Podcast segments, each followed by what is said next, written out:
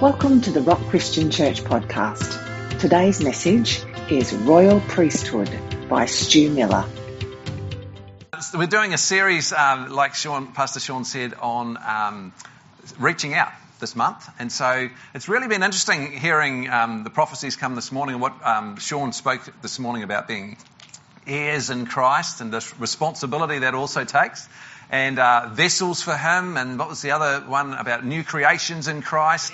Because um, I'm actually talking. Why is that going through two two slides? There we go. Let's start with the first one. Hopefully, this won't bug me the whole time I'm preaching. Um, first scripture I've got here is from Ephesians chapter 4, verse 11 and 12. And he himself called some to be apostles, some prophets, some evangelists, some pastors and teachers for the equipping of the saints for the works of ministry so that the body of Christ may be built up or for the edifying of the body of Christ. Now, that's an interesting scripture, isn't it? Because um, when we look at these things, when we think of Pastor Sean here in the church, we don't think, Pastor Sean, we pay him the money, he does all the work, right? You do think that? we put our money in the pot, we pay him. Doesn't he have to do all the pastoring? Well, his role as a pastor is what? To equip the saints for the works of ministry. Likewise, the apostles and the, and the teachers and the pastors and the evangelists. The role of the evangelist isn't to do all the evangelism. The role of the evangelist is to equip the saints for the works of ministry. It's to equip others to how to share the gospel. Because these are things that we all should be doing as a church, and we need to be equipped. And there was a time in history where uh, we, you know, uh, particularly in mainline denominations and in the, in the Catholic Church throughout history, there's been the priest, and the priest is up the front, and the priest is the elevated one. There's an elite status in being in full time ministry, and you're the ones that do all the work. But we know that that's something called the priesthood of all believers, and it's always been around, but it was really brought to the forefront in the Reformation, wasn't it? the priesthood of all uh, believers. You know, because 2 Corinthians 5.20 says, now then we are what? Ambassadors for Christ, as though God were pleading through us. We implore you on Christ's behalf, be, be reconciled to God. What are we? Who's we? He's writing to the church in Corinth, right? We're the church, aren't we? So we are ambassadors for Christ. We represent Christ in, to our world. We're new creations in Christ. We're heirs of Christ. We are ambassadors for Christ. Now, as though God were pleading through us, as we go out our day to day lives, God wants to plead through you, and through you, and through you, and through you. What? What's our message? On Christ's behalf, be reconciled to God. We have a calling by God to be his ambassadors and to plead with people to be reconciled with God. Now that's, the gospel message is all about reconciliation with God.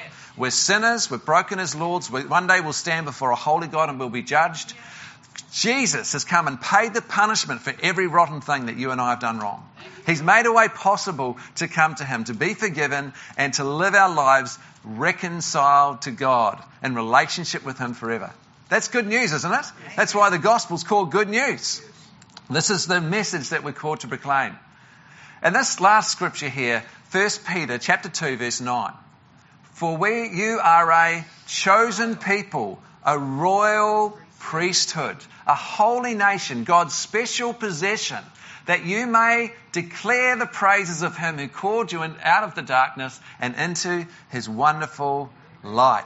As we share our testimonies of how God's called us out of darkness into His wonderful light, as we share this message of reconciliation with the world, we can see other people come out of darkness into light as well.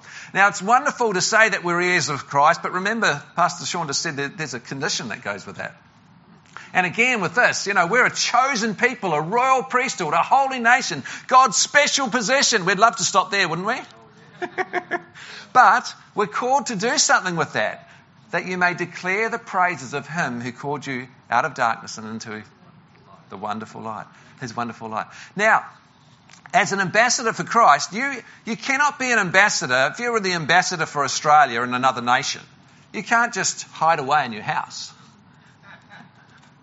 You're representing the nation, right?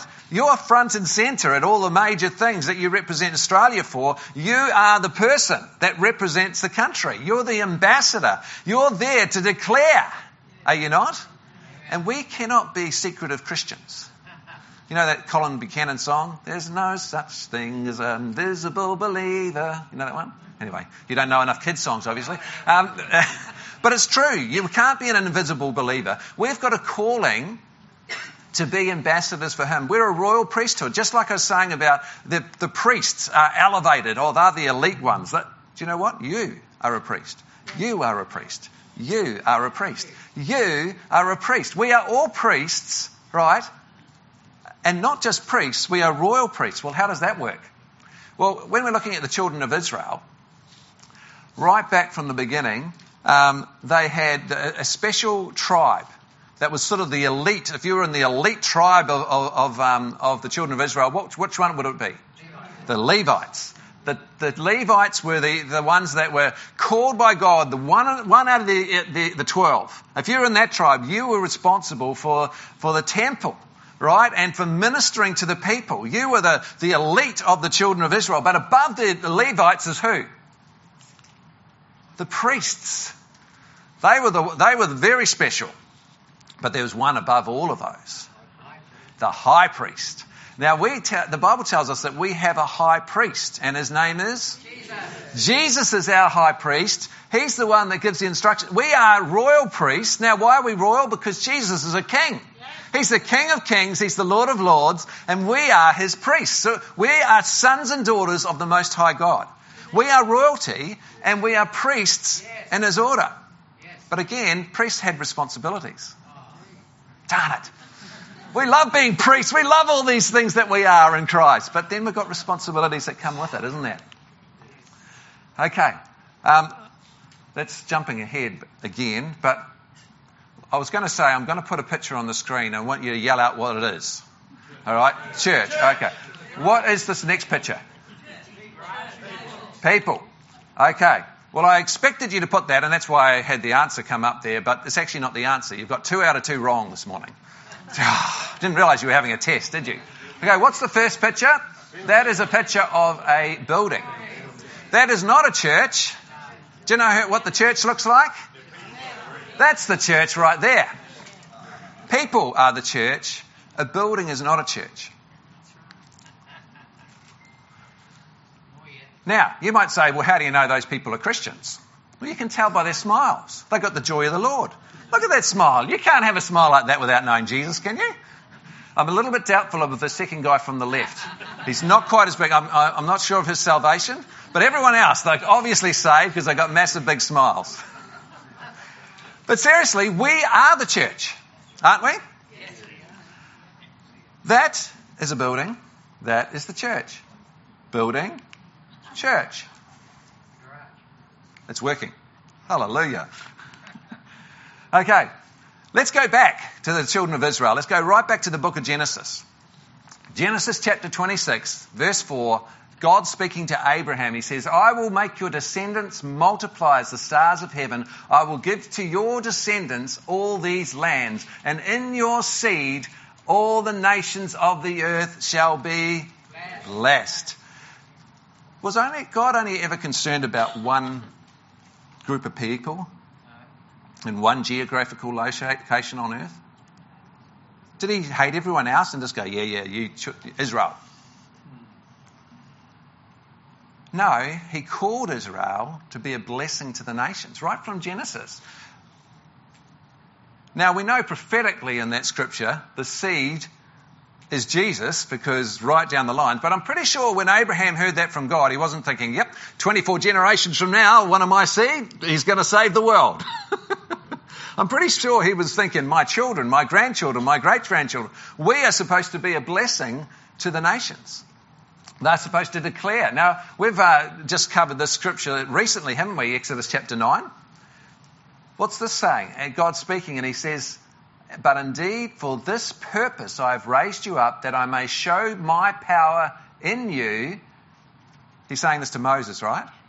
And he says, That what? My name may be declared in all the earth. The role of the children of Israel was supposed to be evangelists to the world. They're, supposed to declare how awesome God was, to bring everyone into the family. And that's why you have, like the book of Romans, which we've also been going through, where the, the children of Israel have gone to this elite club where we're God's chosen people and wouldn't bring anyone else in. Sometimes, like the Samaritans, they wouldn't even talk to. That's why Jesus told the, the, the, uh, the Good Samaritan story, right? He was exposing what was going on. The book of Romans, a lot of it is talking about how the, Gentiles are grafted in, and we're not saved by our lineage, we're saved through faith in Christ.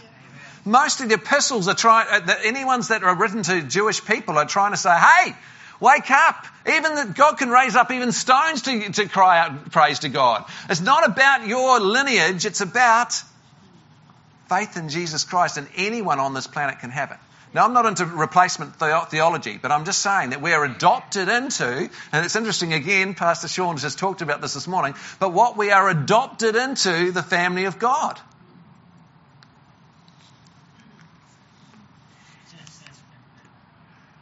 I'm going to ask five questions about the church this morning. And we are the church, of course, right? Not the building. But what is the church's most valuable asset? Number one, is it our buildings? Well, you're not going to pick that one probably. Is it our reputation? Our reputation, you might think. Hmm. Now, obviously, Jesus is our most valuable asset. He's the high priest. But I'm just talking about as the church, right? Um, what about this one? Our pastoral staff. Now we're getting warmer. Reputation, pastoral staff. Ooh. I'm going to go with pastoral staff, otherwise I won't be invited to speak again. Um, and the final one here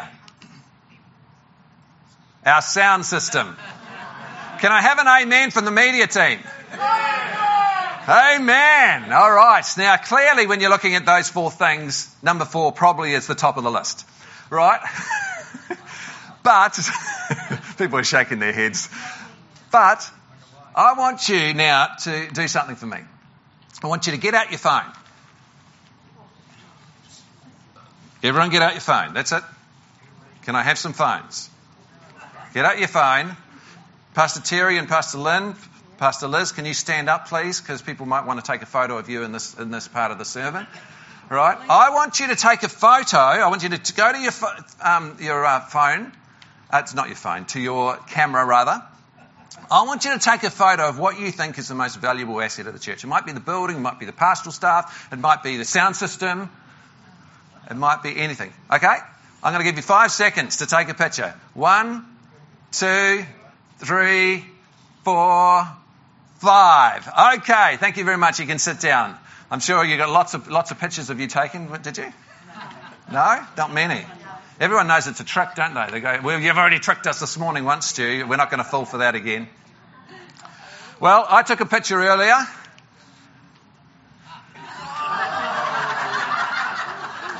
That's a very loving picture, isn't it? A very loving picture. But this is the picture you should have taken, not of me, of you. See the picture? There's a finger pointing now. Okay. Um, you are God's love to the world. You are the church's best asset. Why? Because you are the church. You should have hit that little reverse camera button and taken a selfie, right? You did. Congratulations, you too. Well done. Because you are the church's most valuable asset. Not this building, not our new toilets, not any, you know. You are a royal priesthood, a holy nation of people belonging to God, heirs in Christ. You are ambassadors for Christ. You are the church's best effort. Here's the second question What is the church's best marketing strategy? All right. And maybe our testimonies? Well, is it Facebook? You can certainly put your, your testimony on Facebook. And you can, uh, yeah. Uh, Facebook's a powerful means of, of marketing. YouTube. Everything's going to video these days, right? A lot of businesses, a lot of churches are using YouTube to market. Um, advertising. Radio, newspaper, not so much these days. TV. Imagine if we could get nationwide TV ads about The Rock. What do you reckon? Would that be powerful? We're getting better, we're getting warmer, aren't we? And the final one, telling people about our sound system. Now, again, you're probably thinking number four. I didn't hear any amen from the uh, media team over there. Amen. All right. But I want you to answer this question. I want you to do something. I want you to get out your phones.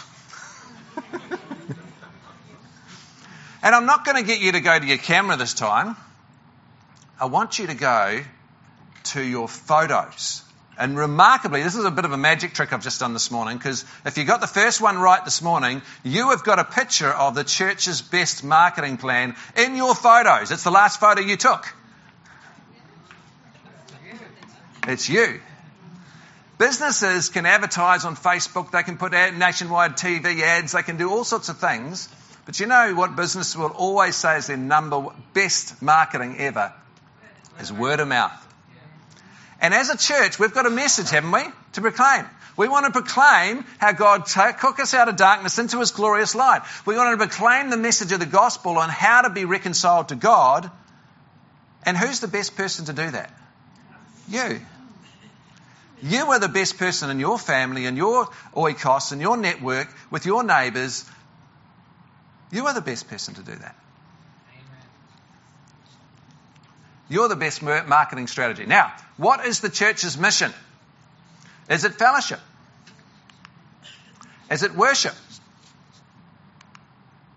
Is it teaching? Is it to get an even better sound system? Amen from the media team. Now, again, you're probably thinking it's number four.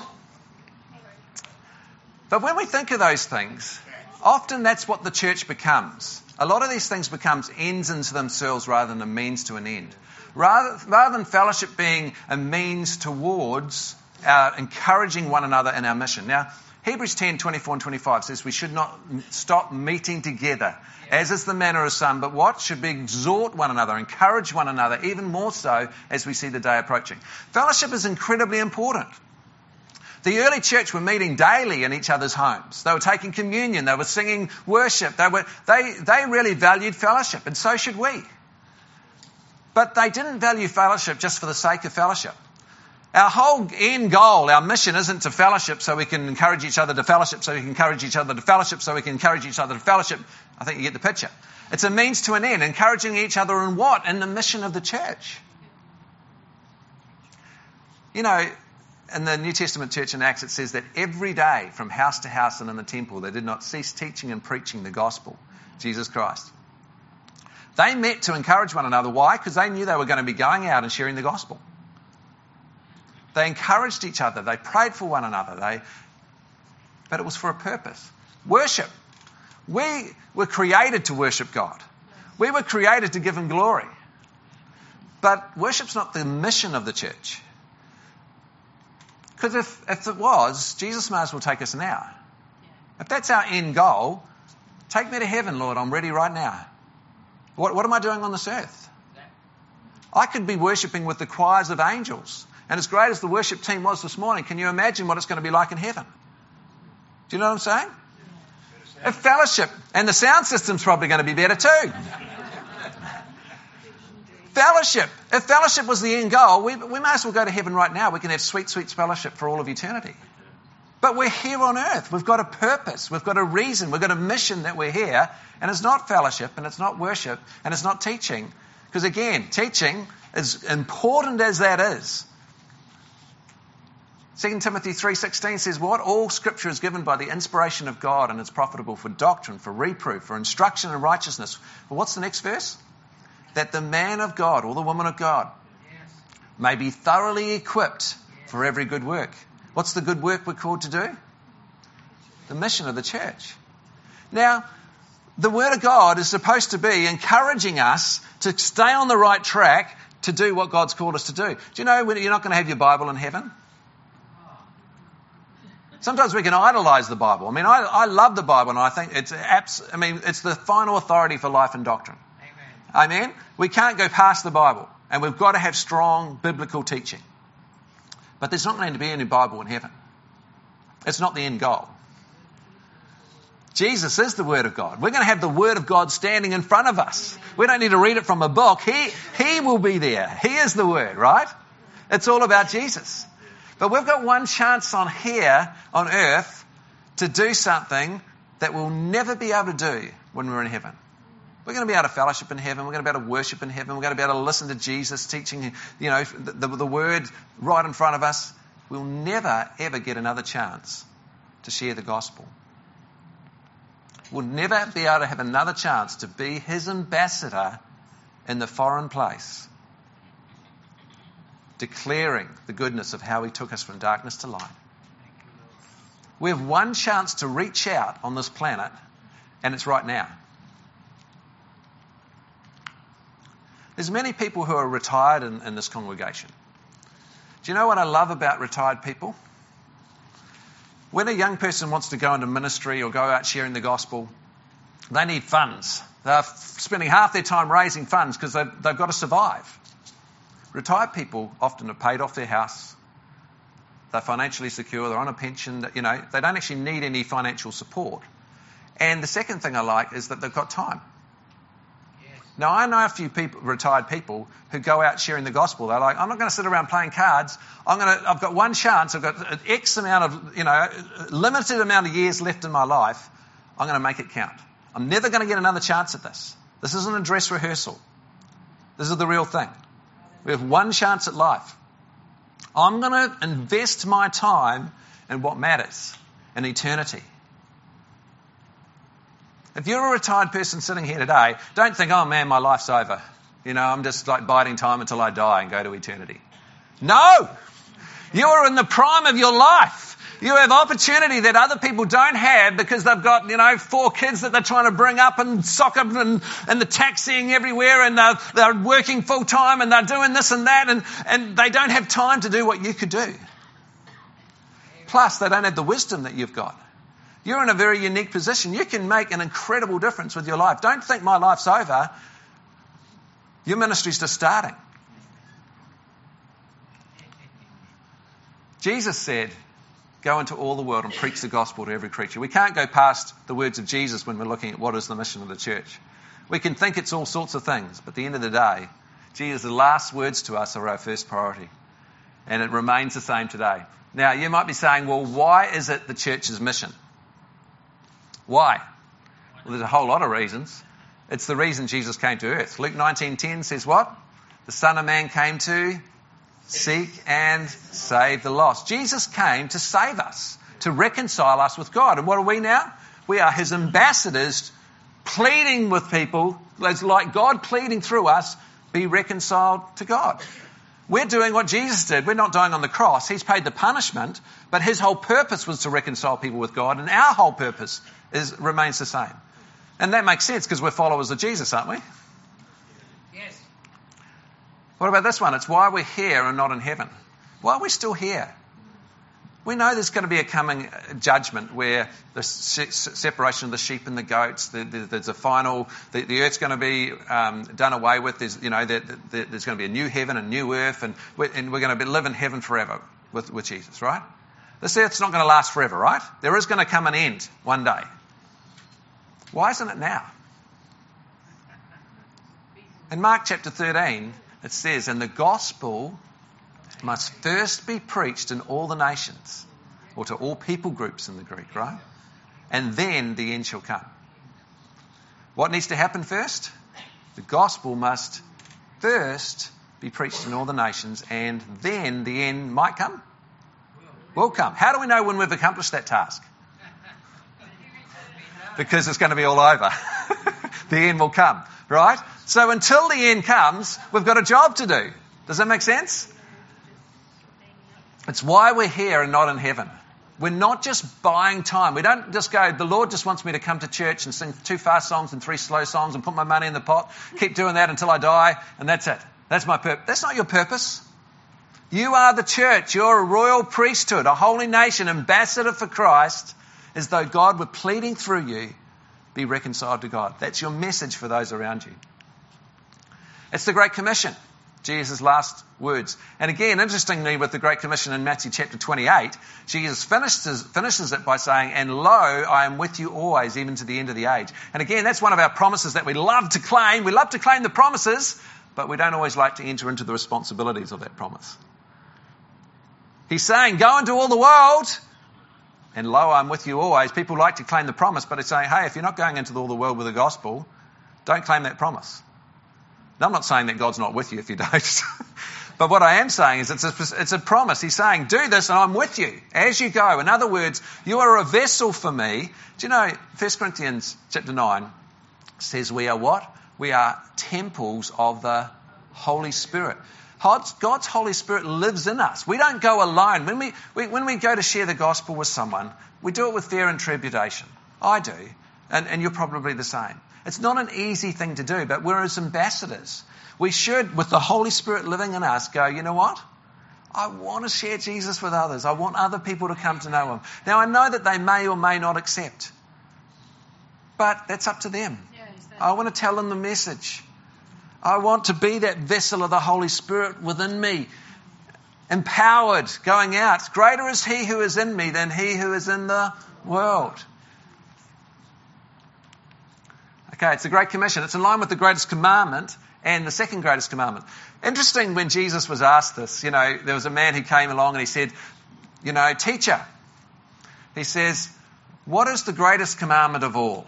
Now, I can imagine that the Pharisees of that time had lots and lots of arguments, like we do on doctrine today, right?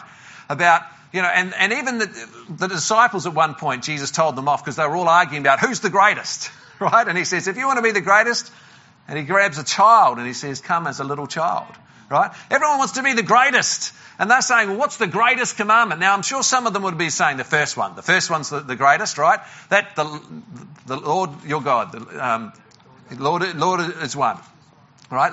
And it's not love the Lord your God with all your heart. That's what Jesus actually said, but that was his response to this. So you're right, but the first commandment is to put God first, right?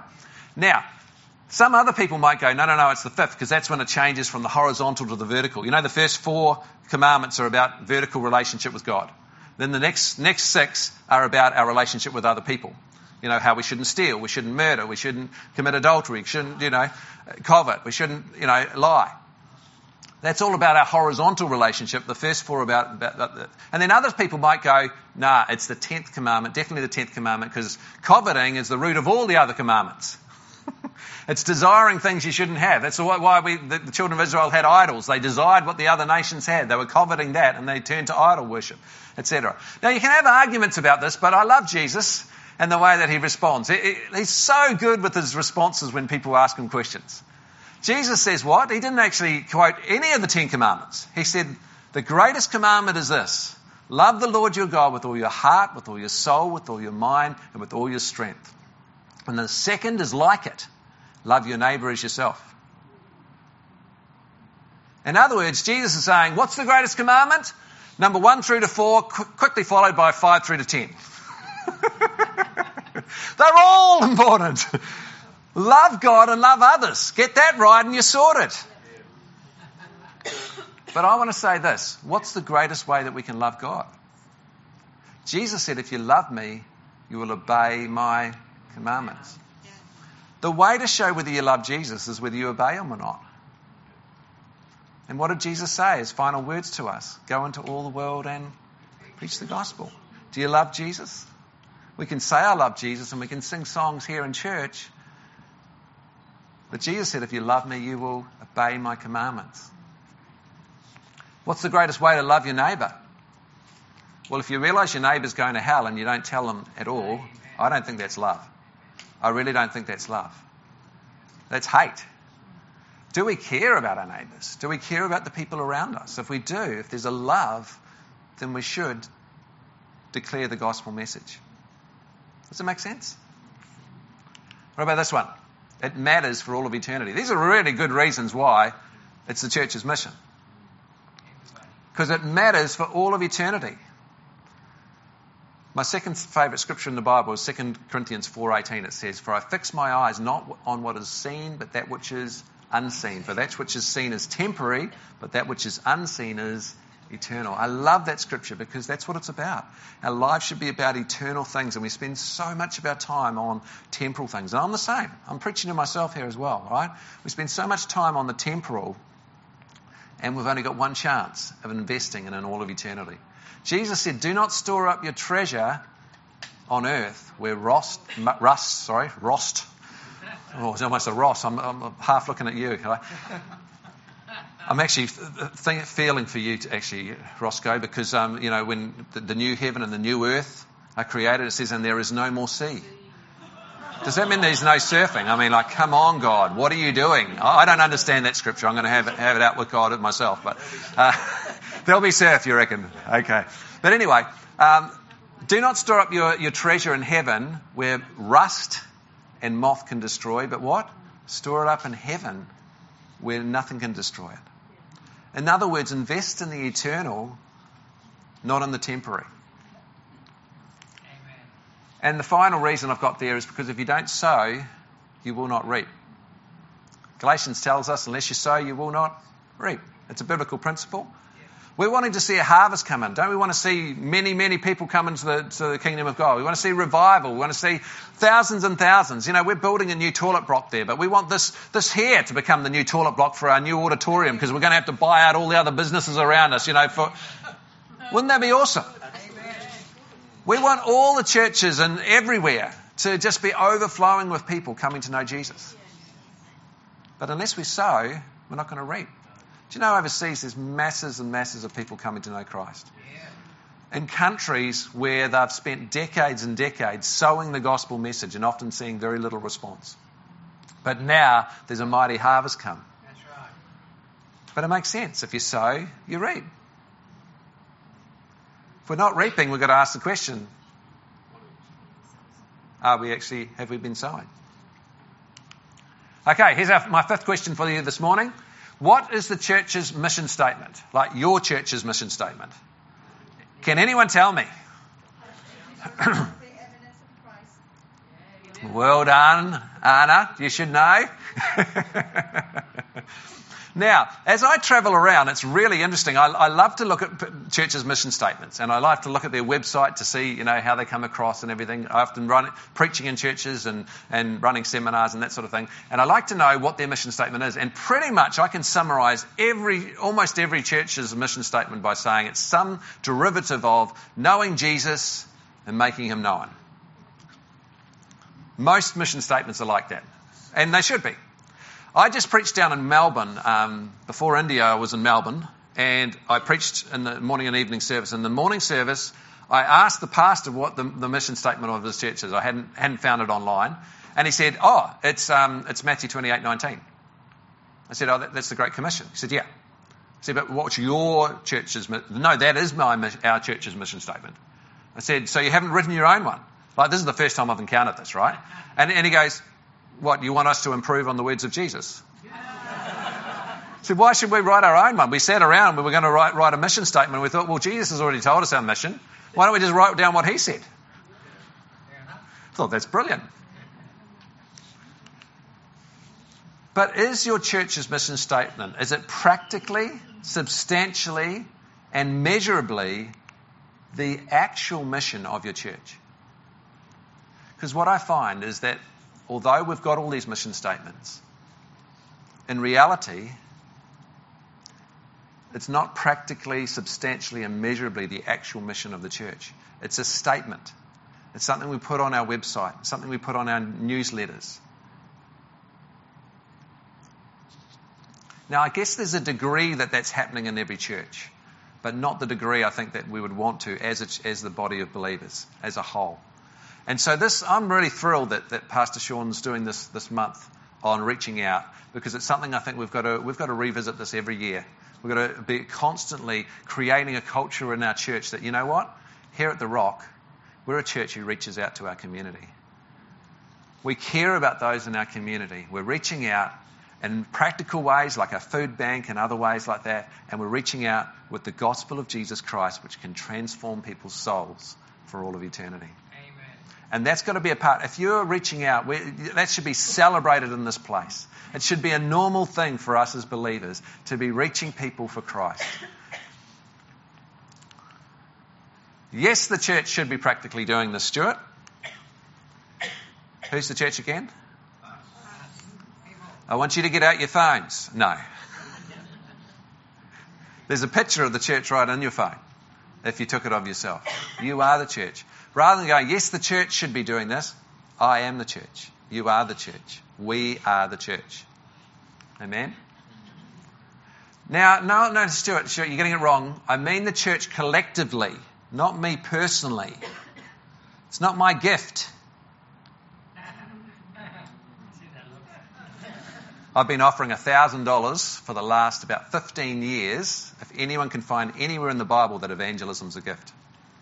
It's not in there. Two big gift chapters, Romans 12, 1 Corinthians 12, it's not in there. It mentions a lot of different gifts. Now, you might be saying to me, but Stuart, I'm an intercessor, or I'm a giver, or I'm a server. These are what God's called me to do, or I'm a sound engineer. Amen? There's not, not much noise coming from the sound box this morning. They're getting a lot of, lot of airtime. No sound. And no sound. Don't we need intercessors? Absolutely. If you're called as an intercessor, do it with all your heart. Do it with all your might. We need to, to, uh, to pray. Prayer is so powerful, right? But is the intercessors exempt from sharing the gospel? Are they exempt from the command of Christ to share, share Him with others? No. If you're a giver, goodness knows we need givers. As a full time evangelist for 29 years, we've lived largely on faith that whole time. If there wasn't Christian businessmen who believed that God had called them to make money to invest in the kingdom of God and supported us, how would we be here? It's a genuine partnership. I mean that. You know, we could not do what we're doing without financial support from others. And this church supports us. And I want to say again a big thank you to the church for doing that. You support us and keep us on the road doing what we're doing, all right? Now, we need givers, we need intercessors, we need servers, we even need sound engineers. Amen. All right, we've got, a, we've got Russ is coming in for them. Good on you, mate. Right? George Verwer said the sleeping giant of the church has dropped the ball with respect to the Great Commission. No longer do individual Christians go out in their day to day activities and proclaim the gospel. George Verwer is the founder of Operation Mobilisation, OM, second biggest missionary organisation in the world. And he's saying, look, we've dropped the ball. That our main resource is the sleeping giant of the church. We've got to wake up and go, this is our mission. It's not for the, the missionaries and the pastors and the, the elite people. We are a royal priesthood. We're all called to this. You might be called to be an intercessor, but it doesn't exempt you from evangelism. In any more way that as an evangelist, that I'm called to be evangelist, that exempts me from praying or giving or serving. Do I go, oh, I don't need to give. I don't need to serve. I don't need to pray. I'm an evangelist. Of course not. We're all called to pray. We're all called to give. We're all called to serve. We're all called to evangelize. We're all called to share the gospel because we are all ambassadors for Christ. And this is our mission. This is why we're here. Here's a big question for you. How? Do you know what I was going to do today? I thought, reaching out series, I'm going to teach you how to use the G7 app. I'm going to do a little mini training in the middle of a sermon in the church. We'll train everyone up. We haven't got time now, it's 11 o'clock. For those of you who don't know, we've got an app called G7. You can download it, go to the App Store, little plug here, uh, and download, just type in G7, it's short for Gospel in 7, and it's a great personal evangelism tool for sharing the gospel. The reality is, though, when I was thinking about today, and I was thinking, we could do some, we, should, we could do some equipping. Why is this jumping ahead? Must be sensitive or something. The reality is that there's only one word that it's going to come down to as to how we do this, and it's that word there. Because I could run a training event here, but if your heart is not in it, it's just wasting my time and it's wasting your time. The first thing we need is a commitment in our heart to say, I'm going to step up. I'm going to take that responsibility as an ambassador for Christ. I'm going to be his ambassador in the world. I'm going to declare how he took me out of darkness and into his wonderful light. I am going to share the gospel. I'm going to be a part of the mission of the church. And I'm not going to say it's someone else's job. I'm going to take personal responsibility and say, that's me. And I'm going to do it. I'm going to share with my neighbours. I'm going to share with my oikos, my network. It all comes down to this one thing heart. Now, there's obviously equipping available, and if it's really in your heart to do it, I reckon you'll find it. Because there's heaps available. You can go to our website, Train to Proclaim website. You can download the app. You can do it. There's a number of ways you can do it. We've got tracts, we've got cards we can give out. There's heaps of ways. I've talked to you many times in the past that all these different ways we can do, you know, we can share and get the message out there. The question is, is it in your heart? If it's in your heart, it'll happen. And equipping, I think there's three things that we need. We need good gospel tools. We need to teach people how to engage in spiritual conversations, turn conversations around uh, by questions, using good stories, that sort of thing. Uh, there's skills that are involved here, and I think we do need equipping. Um, and I think we need equipping in apologetics. It's a very important thing. Sometimes there's barriers to people coming to faith is things that they've got, questions. Like, why is there so much suffering in the world? Or things like that. And if you can explain that, that barrier goes, and then they can come to Christ. So these three things are really important gospel tools, conversational approach, and apologetics. Now, we can do some, some training on like that. Who would be interested in being more equipped to be, to be better at, your mission as a church? Who, who would be? Give, give an indication, because if you are, we, we might be able to do something. I can talk to Pastor Sean. There's quite a few hands that are going up. But we don't want to organise something and then no one turns up. Do you know what I mean?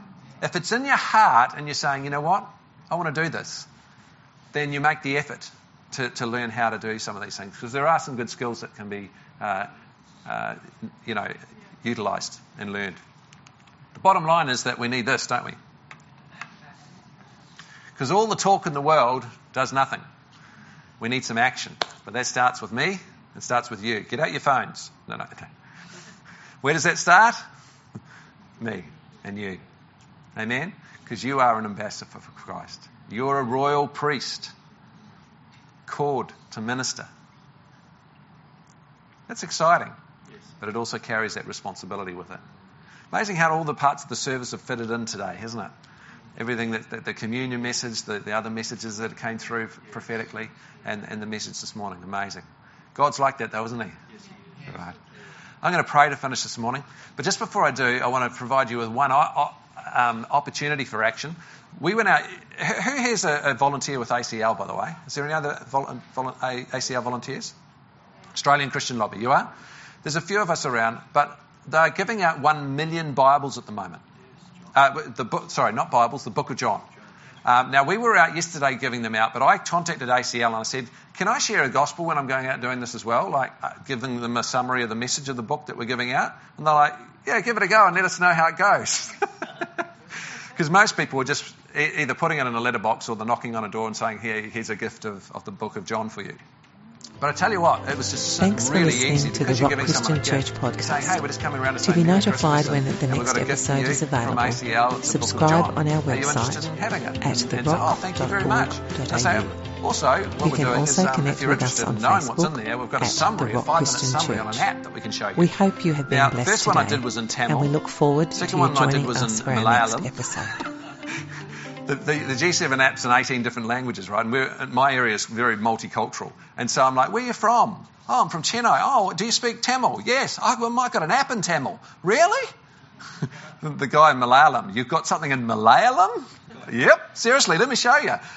Tell you what, it opens up opportunities for the gospel. But anyway, I was going out with a friend of mine. This is why I'm saying it's an opportunity. Um, we have only got 24 days until we leave for New Zealand for three months, and we're packing up our entire house, and I've got an insane amount of things to do on my list.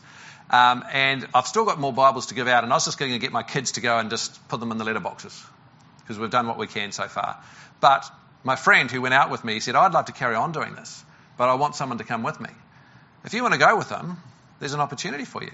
And it's really easy evangelism. You smile at the door, you say, hey, here's a free gift for you, and he'll do most of the talking. But if you want to sort of learn how to do this, he'd love to mentor you. Come and see me after the service. There's, there's, there's a point of action one thing you can do. But there's so much things you can do. You can give out cards and tracts and learn how to use the G7. Hey, I've got this new app I'm learning at church. Can, can I show you? Boom, you're into sharing the gospel. If we really want to, if our heart's there, we'll make it happen. Father, thank you for this morning. Thank you for this series this month on, on reaching out. Lord, I thank you. It's so humbling when we read those verses that we're a special people a chosen people, a royal priesthood, a, a people belonging to you, ambassadors for you, heirs of Christ, new creations in Christ. But Lord, they also carry that responsibility with them as well. And Lord, we want to step into that responsibility. We want to use our, our, lives and make them count for you. We want to represent you well in this world. And we want to be the best that we can be at representing you. It's our heart, Lord, and I pray you'd increase our heart, increase the commitment in our heart to that. This is not an easy thing for any of us, but God, I pray that you would move upon our heart and do something special this morning. Touch our hearts by your Holy Spirit, that our lives would never be the same, and that for the rest of our lives, be committed to all that you've called us to. I pray this in Jesus' name. Amen.